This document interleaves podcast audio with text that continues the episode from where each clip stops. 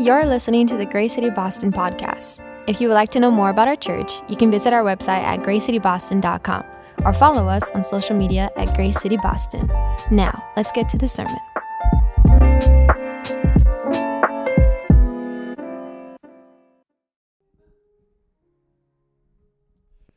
Good morning, everybody. My name is Tucker. I'm a college intern here that goes to BU, and I'll be reading our scripture. So if you have a Bible, open up to Daniel 5, starting in verse 29, and we're going to go through 6, verse 9. It says, Then Belshazzar gave an order, and they clothed Daniel in purple, placed a gold chain around his neck, and issued a proclamation concerning him that he should be the third ruler in the kingdom. That very night, Belshazzar, the king of the Chaldeans, was killed, and Darius the Mede received the kingdom at the age of 62. Darius decided to appoint 120 satraps over the kingdom, stationed throughout the realm, and over them three administrators, including Daniel's. These satraps would be accountable to them so that the king would not be defrauded.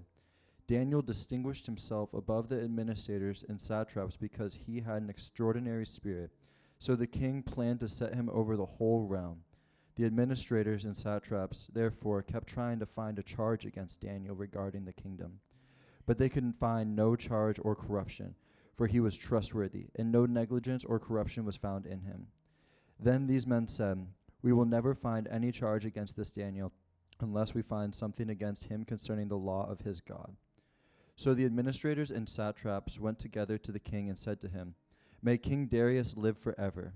All the administrators of the kingdom and the prefects, satraps, advisers, and governors have agreed that the king should establish an ordinance and enforce an edict that for thirty days anyone who petitions any god or man except you, the king, will be thrown into the lion's den. Therefore, your majesty, establish the edict and sign the document so that as a law of the Medes and Persians, it is so irrevocable that cannot be changed. So King Darius signed the written edict. This is the word of the Lord.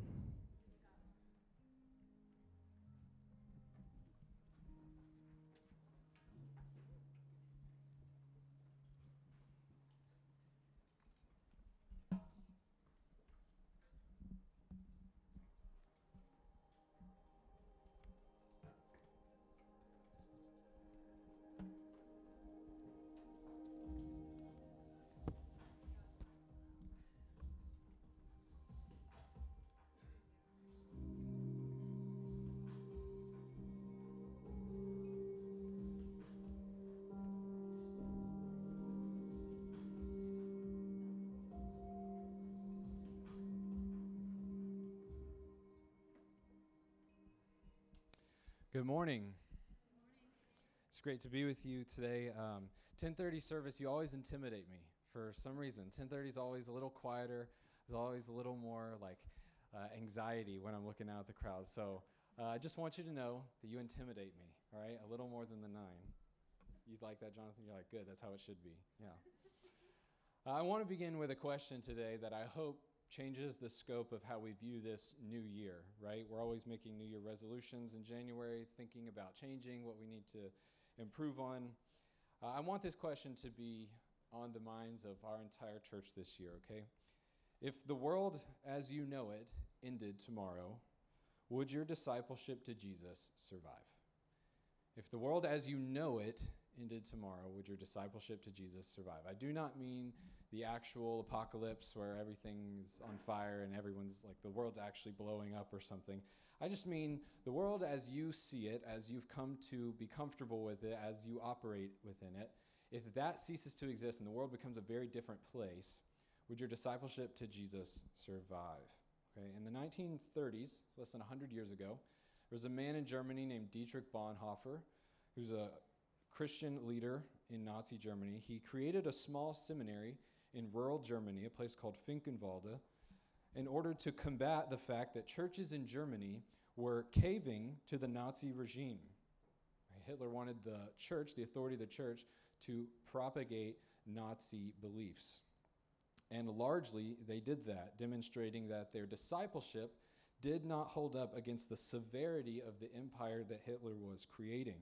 Some people, including Bonhoeffer's own students, they questioned his attempts to fight that formation, that cultural formation, by starting a seminary.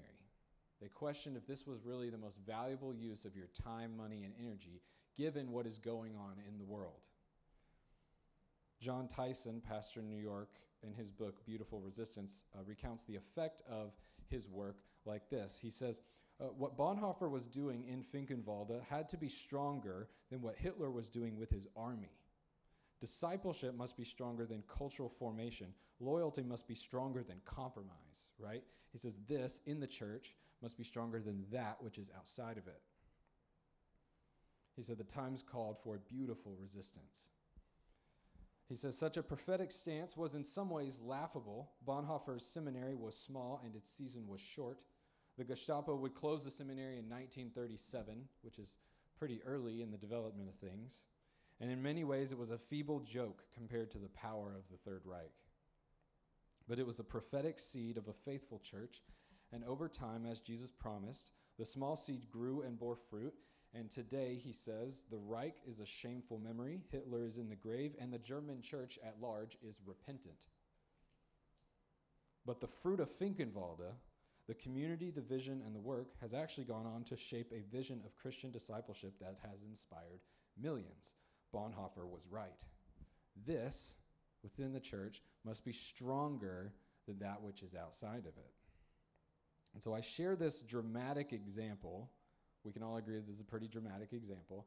I share this as a reminder of how quickly things can change and how surprisingly it, uh, things can be created out of um, Christian contexts, right? So this was less than 100 years ago in a Western country where Christianity was the dominant religion, faith, and worldview. And this happened. And at large, the church was able to be manipulated in a way to where a lot of Christians ended up supporting that, caving, compromising because of the force of the current cultural formation at that time. Okay? But I also, on the other end of this, want to point out that the, the second Holocaust doesn't have to happen for uh, the world to try to compromise your discipleship, right? Holocaust 2.0 does not have to happen for your discipleship to be compromised, okay? Um, every single culture that Christians find themselves in uh, will engage in this fight, in this battle, in this resistance, right? Our hyper politicized country is currently fighting, waging a war for your allegiance, okay? There are powerful magnetic forces on the end of our political spectrum that want to rip the country apart, but more specifically, they want to uh, they want Christians to compromise. Whether they will come out and directly say that or not, the forces, the ideologies themselves want every type of person to compromise and give their allegiance to them, right? The far left wants you to abandon all conviction about objective truth, perhaps sexuality, men and women, no longer just tolerating things, right? Maybe 15 years ago, 20 years ago, we would have said, um, you know, Christians just need to tolerate things, right? Uh, which is totally fine, and I agree with that. But now it's evolved into a you must affirm, you must wave this flag, wear this band, wear this sticker, wear these ideological symbols. You must join what we are fighting for, or else you may be demonized, right? The far right, in the same way, in order to respond to this, the far right wants you to deny elections, storm the Capitol, and take back America for God like he needs help, right? We got to fight back against this. You have to choose a side that's like kind of sort of like the Bible would describe and just pick the closest one and just start fighting. Right? It wants your allegiance. And so I say this to say Jesus, to use more election language, Jesus is not running unopposed for your allegiance, for your heart. He's not running unopposed. There is a fight that is happening. You will not drift into allegiance to Jesus, but you will drift out of it if you do not resist discipleship to Jesus, a strong discipleship that adapts, right? That fights back, that does not conform, that holds to the way of Jesus. It must be fought for. It must be a constant, peaceful rebellion against the formation with which the world is trying to form you. Okay? Keyword peaceful. So again, we ask this question if the world as you know it ends tomorrow, will your discipleship to Jesus survive? This thing actually happened about three years ago. You guys remember when COVID happened? You guys are like, what is it so far long ago, right? No one remembers that. That's literally how everyone describes it. when COVID just happened. Right? I mean, everyone in this room has said that phrase like a thousand times by now. You know, when COVID just happened and then everything changed, right? Suddenly we're just living our lives and we hear these rumors about something going on in East Asia. And then it's, you know, December, January gets here, and then it's India, and then it's Italy. And we're like, that's super weird, glad it's not here. And then March comes, and everyone's stock portfolio is down 60%, and the short guy on television is telling everyone they can't do anything, right? Everything changed. The world as you know it was no longer in existence. A new world had ensued. Okay? And COVID actually peeled back the curtain of the Western church, the American church, and revealed an ugly truth. The sad reality was that the disciples that the Western church was making at large were hardly disciples at all, if they were even disciples. It was a blessing kind of in disguise that may still be in disguise today, because to use a biblical metaphor, some of the chaff and the wheat was separated. And maybe what we have now is something a little more adaptable, a little more pure than what the church was three years ago. So, in that way, you can say it was a blessing in disguise, but it's also a little damning, right? It challenges our systems, it challenges our structures, it challenges our disciplines and our convictions. Church attendance and every Christian statistic you want to look at plummeted in COVID, and it has not recovered by any substantial amount. It filtered out a lot of things and a lot of people in a good way and a bad way. But at the same time, I'm excited, right? So I'm, I do college ministry here. Me and Haley do college ministry here. And the students I meet with who want to follow Jesus at large, they really want nothing to do with the, some milk toast, lukewarm, passive discipleship to Jesus. And that pumps me up, right? And so I, I want us to look toward that, right? And I, I don't want our whole church to be like that. And I would just say right now we're a young church. We haven't really existed as this unit for very long. I wouldn't say the answer to our big question today is necessarily yes. And that's okay right now, right? But if we know this right now, and in two years and in three years, our answer is still yes, something is wrong, right? And so we are beginning today another year where we need to think critically about where we are lacking and where we need to grow and where our allegiance is being pulled away, right? And so today we have a perfect story for this in Daniel chapter 6. Uh, our man Daniel cannot catch a break, right? He's on his fourth king across his third empire, and he's about 80 years old, and I'm sure he's just sick of it, right? He is sick of it. He was taken from everything he knew in Jerusalem, his city burned to the ground finally, after so many years and decades, is promoted to the highest rank in the government in Babylon, finally gets the respect on his name, maybe that he deserves, maybe that he just got lucky with, who knows. But and then as we read, as Tucker read for us, the very night he is promoted, the king who promotes him is assassinated, and Persia comes in and takes over the whole thing. He can't seem to catch a break. But if we read through the story of Daniel, we seem to notice Daniel's pretty constant through it all. His discipleship, his allegiance to the Lord seems like it's built of a lot of resolve. He seems like he has something, he has his finger on the pulse of what needed to be happening over these last 65, 70 years in order to meet this moment with the right response. And we today are in a similar situation, right? You don't need to be taken over by a foreign empire in order to be indoctrinated into an ideology that is not consistent with the way of Jesus, right? We live in a uh, something I've heard a digital Babylon. I'm not going to co- I don't coin that term, but I've heard it. I agree with that. Everyone in this room has a rectangle in their pocket that's constantly feeding them politics and opinions and ideologies that do not match up with the way of Jesus. And statistics would say that the average Christian, let alone the average just person, is looking at it for over three hours a day when they don't necessarily need to be, right? And so it's, if it's not too late to make a New Year's resolution for our church, let this be our prayer this year uh, as we go into 2023. Lord, teach us what it means to take up our cross and follow you, and use our lives to make disciples who do the same. Amen. So we're going to talk about the story of Daniel 6 today. And when we, what we notice right off the bat in the text that Tucker read for us at the beginning is that he's got some pretty clever coworkers that will do anything to win this rat race that is these government positions, all right? They, they come up with this plan to hold Daniel hostage, basically, in between two decisions that he doesn't want to make. He Get, they get the king to sign this ridiculous edict forbidding all religious worship that's not centered around the kingdom and the empire expanding. And so it's a win win. Either Daniel stops praying or he stops living, right? It's a pretty rock solid plan. They do this because they link his, uh, what they called his extraordinary spirit, which just means his, his ability as a worker, right? They link that to his communion with God. They say all these kings who've come before Daniel worked for, they didn't kill him, right? They used this guy was like they saw him as valuable. Something's something's with this guy. They understood that Almighty God has favor on Daniel, and no matter what the empire goes through, this guy Daniel has just been solid through it all. He's very reliable, very solid. We didn't force him out at 65, right? He's still here. He's 80. We didn't force him to retire.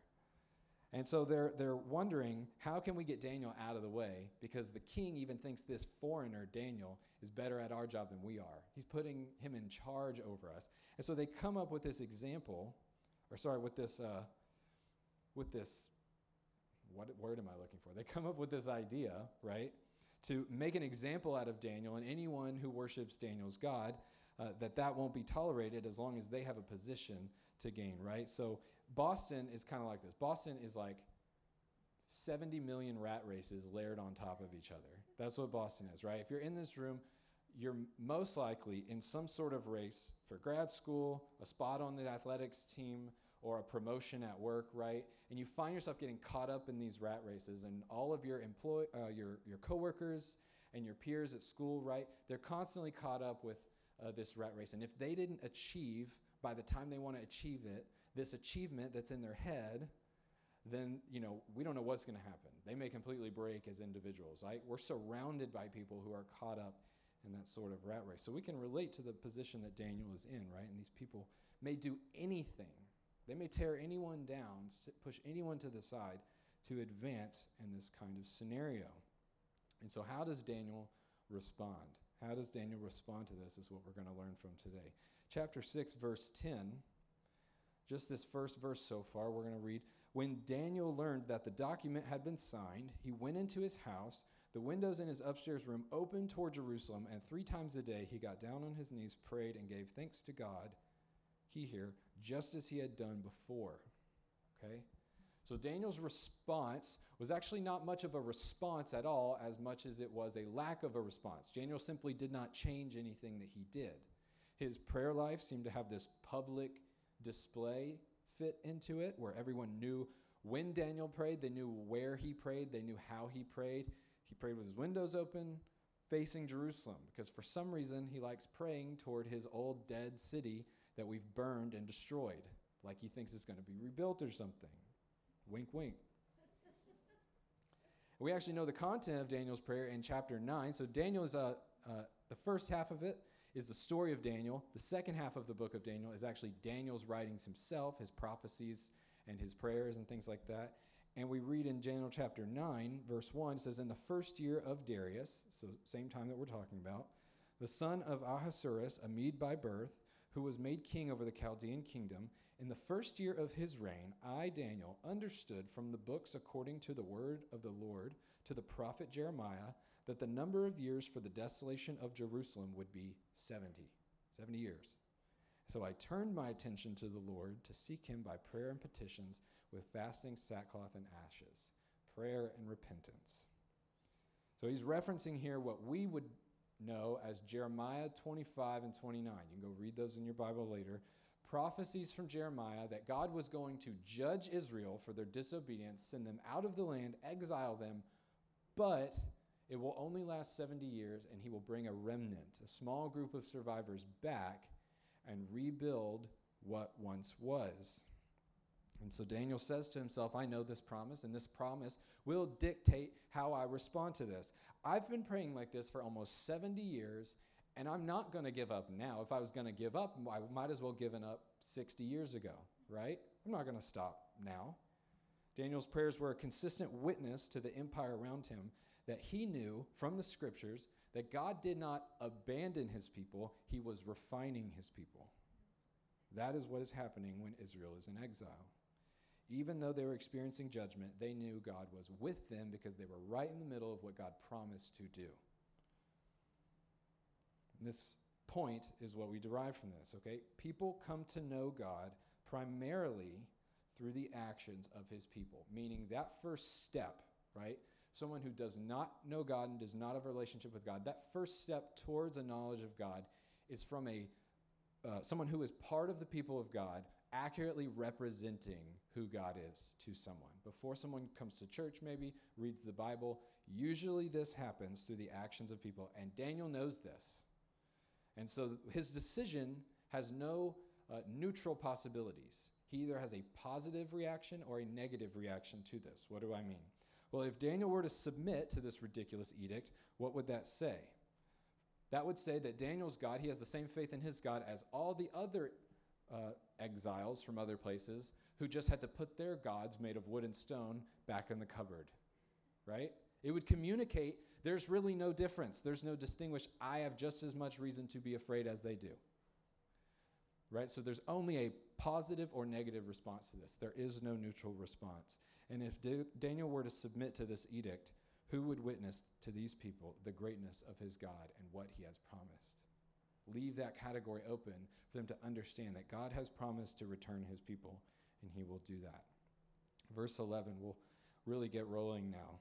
Verse 11 Then these men went as a group or a mob, and they found Daniel petitioning and imploring his God. They knew right where to find him because he does this so frequently. So they approached the king and asked about his edict.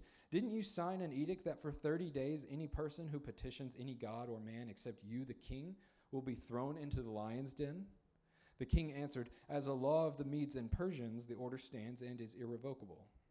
Then they replied to the king, Well, Daniel, one of the Judean exiles, one of these immigrants, right, has ignored you, the king, and the edict you signed, for he prays three times a day.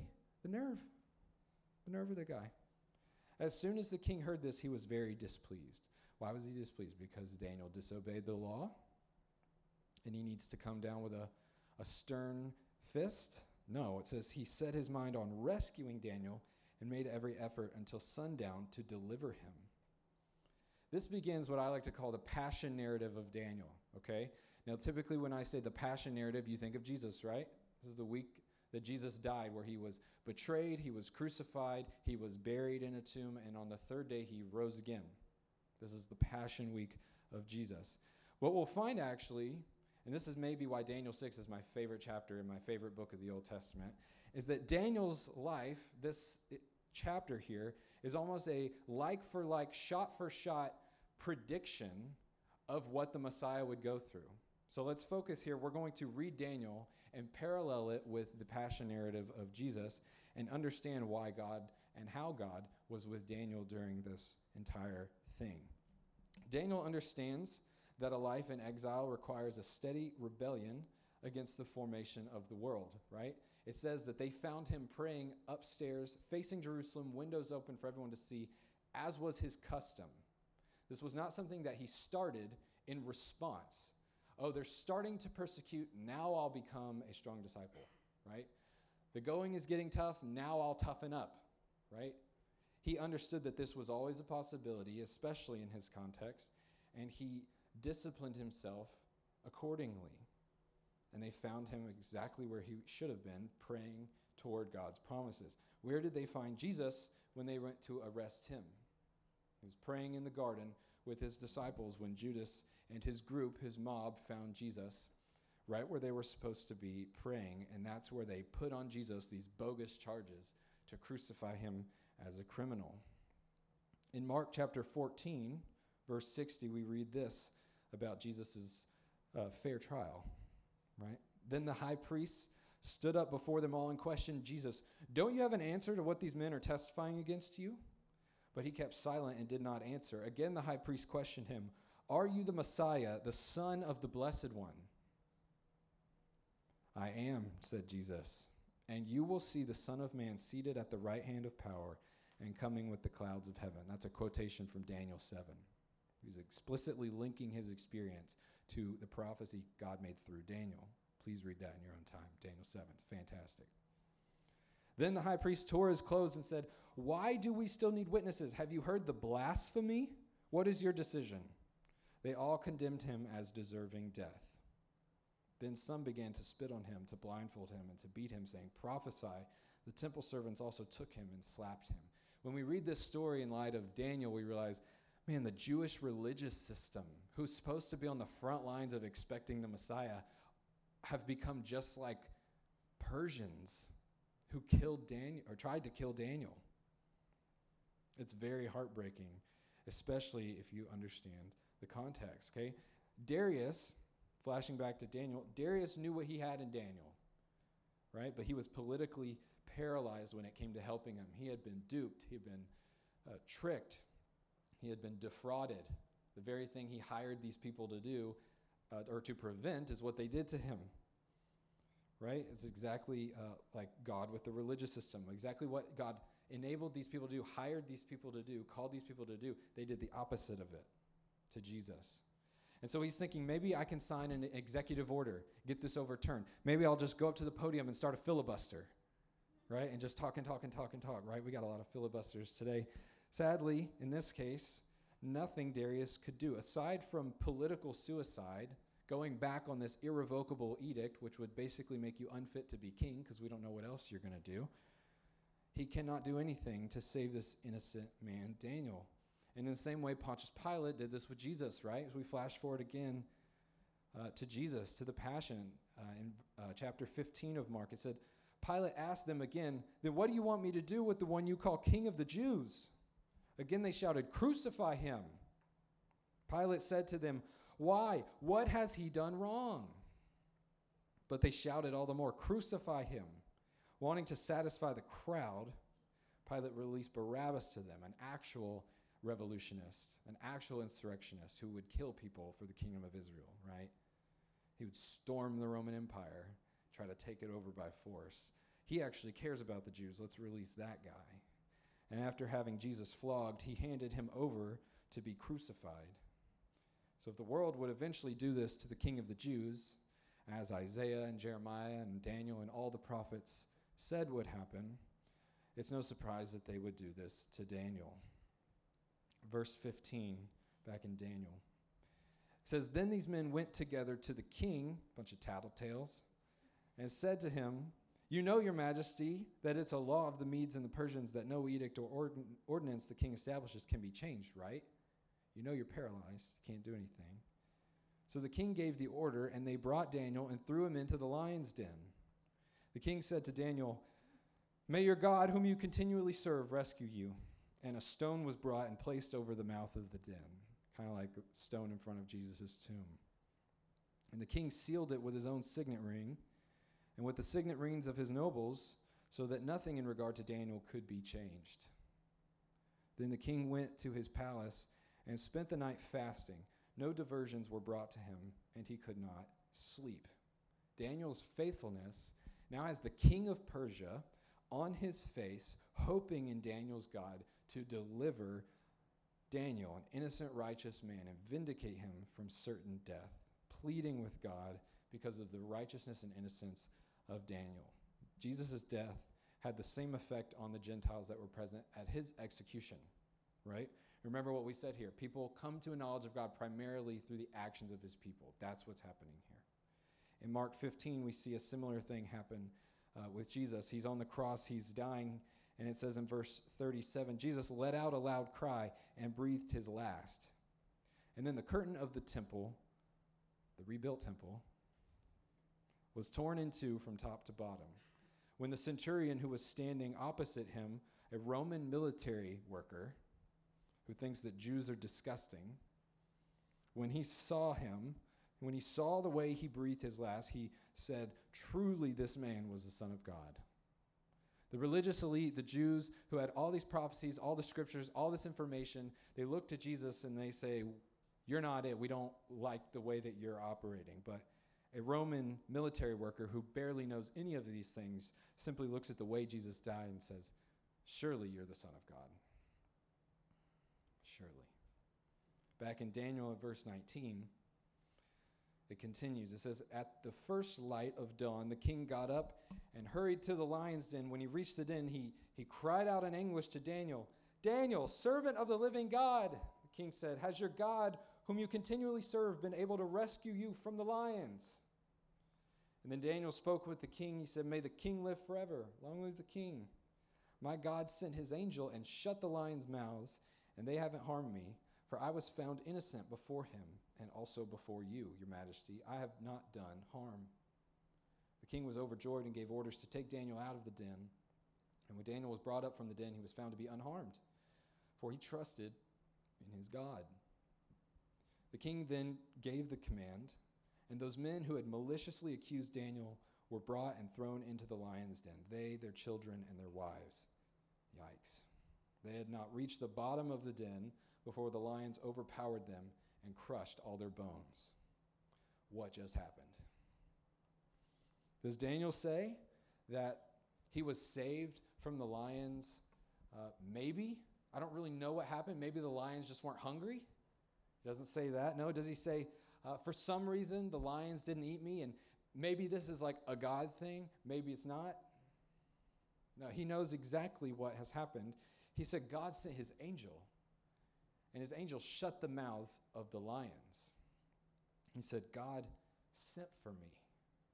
I was here, I was in trouble, I was distressed, in certain death, and God sent for me, right? Have you guys ever been sent, sent for? Has, ever, uh, has anyone ever sent someone to come get you and you just felt very wanted, right? You say, oh, it must be very important, right?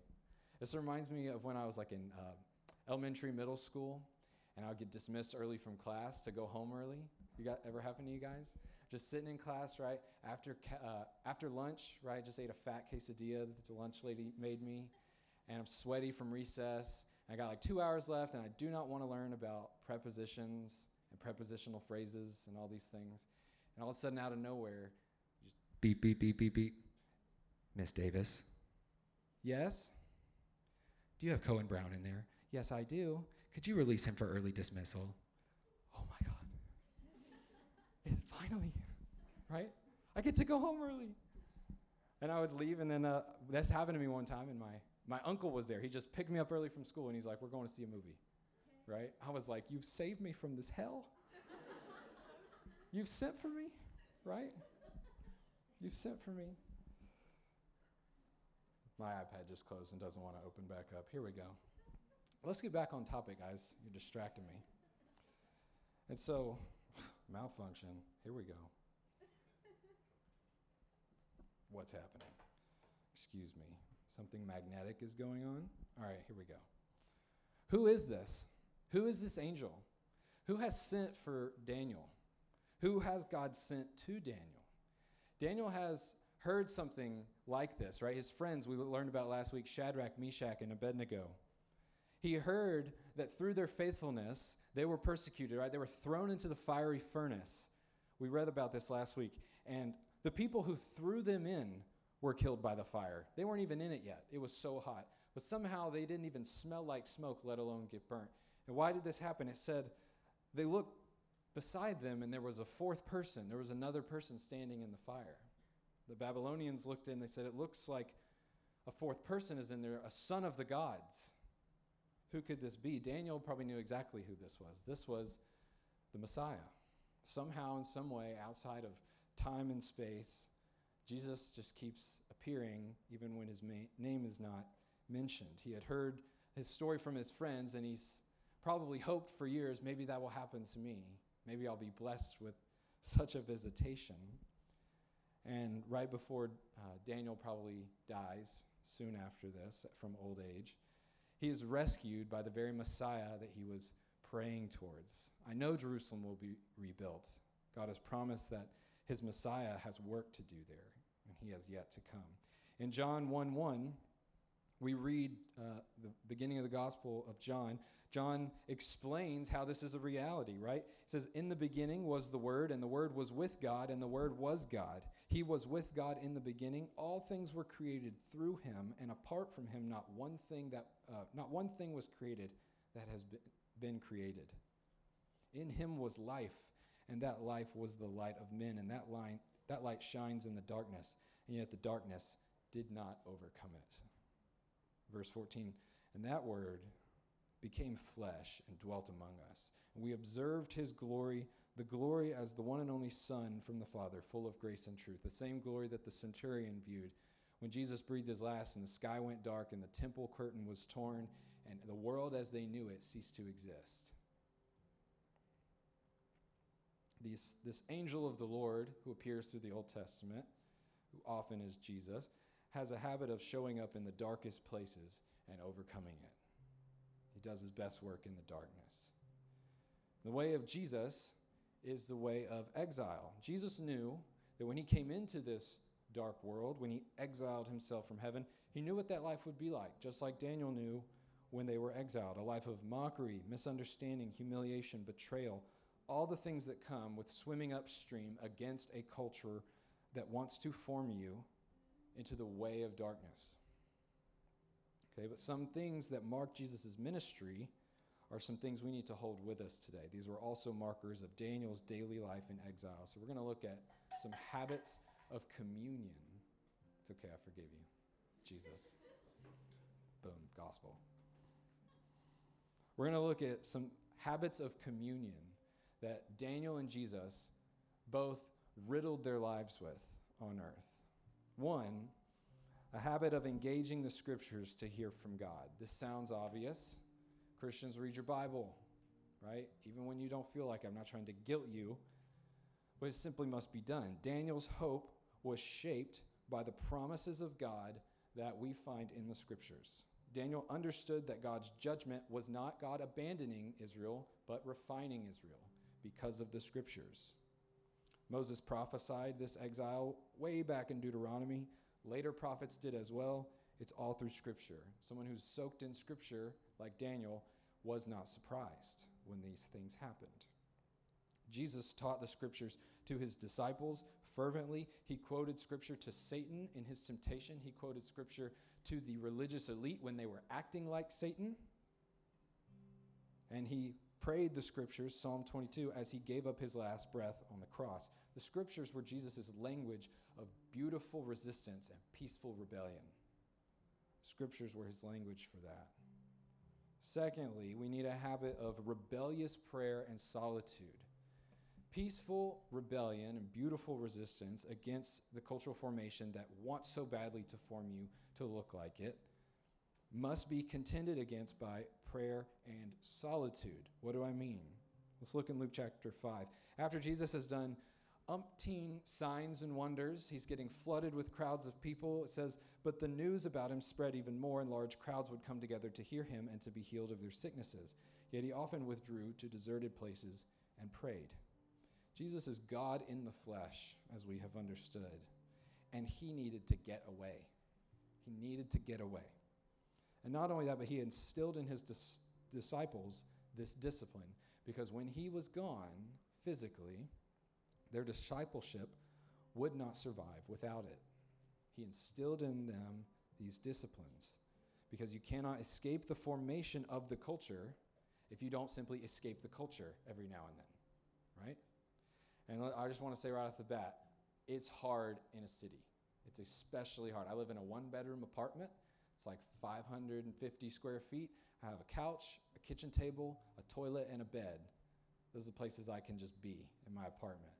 There's really not a place in my apartment uh, that I can set aside for just prayer and I can just get away from everything else. I'm trying to be creative this year, right? I'm trying to find a park or a walking route where it's all I do when I do that thing or go to that place is pray, right? Location, location, location. Resistant prayer needs to be done in a place where you don't binge stuff and where you don't stress about things and when you uh, where you're not relaxing and, and just watching TV and stuff like that. It needs to be sacred if it's going to have a really strong effect. Rebellious prayer and solitude keeps your formation going and your focus on what God is doing, not what the world is doing to you. Okay? And this is a mystery, right? Every one of us here, your pastors too. Like, we read the Gospels and we read how much Jesus prayed and how much he took his disciples to pray. and we read how slow the disciples were to take on this practice and understand, and we are right there with them. Prayer doesn't really make a lot of sense, but we will grow in our understanding if we simply do it. I'm not up here claiming to know every single thing about what prayer does, right? There's a mystery to it, and it's part of our formation. These two disciplines, solitude prayer and, and reading and listening to the word, maintain a conversation with Jesus, a back and forth with Jesus. Without them, our discipleship does not stand a chance. And lastly, we need a habit of bringing others with us. Okay? Habit of bringing others with us. Our discipleship cannot survive in a vacuum. Even Daniel had the support of his three friends, right? God provided that for them. And typically, when someone doesn't have that, uh, it's only, it should only be for a season, the most dire circumstances. We need to seek out those who can mentor, teach, and model the way of Jesus to us and find ways to just spend time with those people. And in the same way, we need to seek out younger, less mature believers in our community and teach, model, and uh, demonstrate to them what Jesus has done in us. And that ebb and flow of pouring in and pouring out keeps the vehicle of the church moving and prevents it from being stagnant. Personal and communal Christian spirituality must coexist to support one another to survive in exile, right? Robert Mulholland, who we've used his definition for spiritual formation, being formed into the image of Christ for the sake of others. That's what we're doing as Christians, right? He says this at the end of his book, uh, Invitation to a Journey. He says, Social spirituality or communal spirituality is rooted in the integrity of our life together as citizens of New Jerusalem.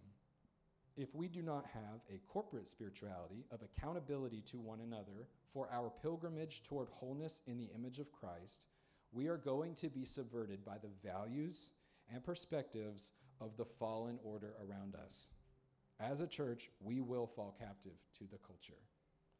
If we are not equally invested in a communal spirituality and an individual s- strengthening of our spirituality, we will fall captive. And this all comes at a cost. Bonhoeffer was not surprised when the Nazis eventually came for him because it was happening to his brothers and sisters already. His brothers and sisters were not surprised when they came for Bonhoeffer.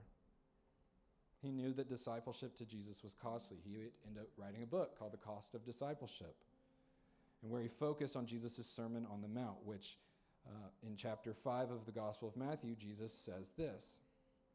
He says, You are blessed when they insult you, disciples, and when they persecute you and falsely say every kind of evil against you because of me.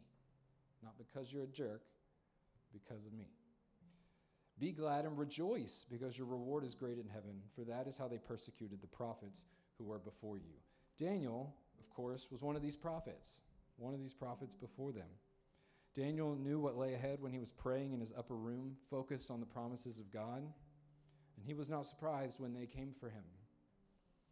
Jesus went through the exact same thing when he was in the upper room with his disciples, and he told his disciples, my betrayer is at hand, and they are soon to come for me. It was that night that they did. He was not surprised, and neither should we. Should this be our reality one day? Or simply, should the world change as we know it? Again, which it will. Let, us, let them find us in the same place that they found Daniel, and in the same place that they found Jesus together where we need to be, focusing on the promises of God in the discipline of prayer. Let's pray to the Lord today. Father, we thank you for your word. We thank you for your model in Jesus, Lord. And we thank you for your servants like Daniel who came before you, Jesus, and paved the way for the Messiah. We thank you for your perfect life, your substitutionary death, and your victorious resurrection. We know that in all things you're here with us, Jesus. In all your trials and all your temptations, you relate to us, you empathize with us, you are here with us in every furnace, in every pit, in every lowly space. You have entered into that, Jesus, and you have come out the other side victorious. So we praise you and we worship you for your glory. In Jesus' name, amen. I'm going to invite you to stand. We're going to take communion together.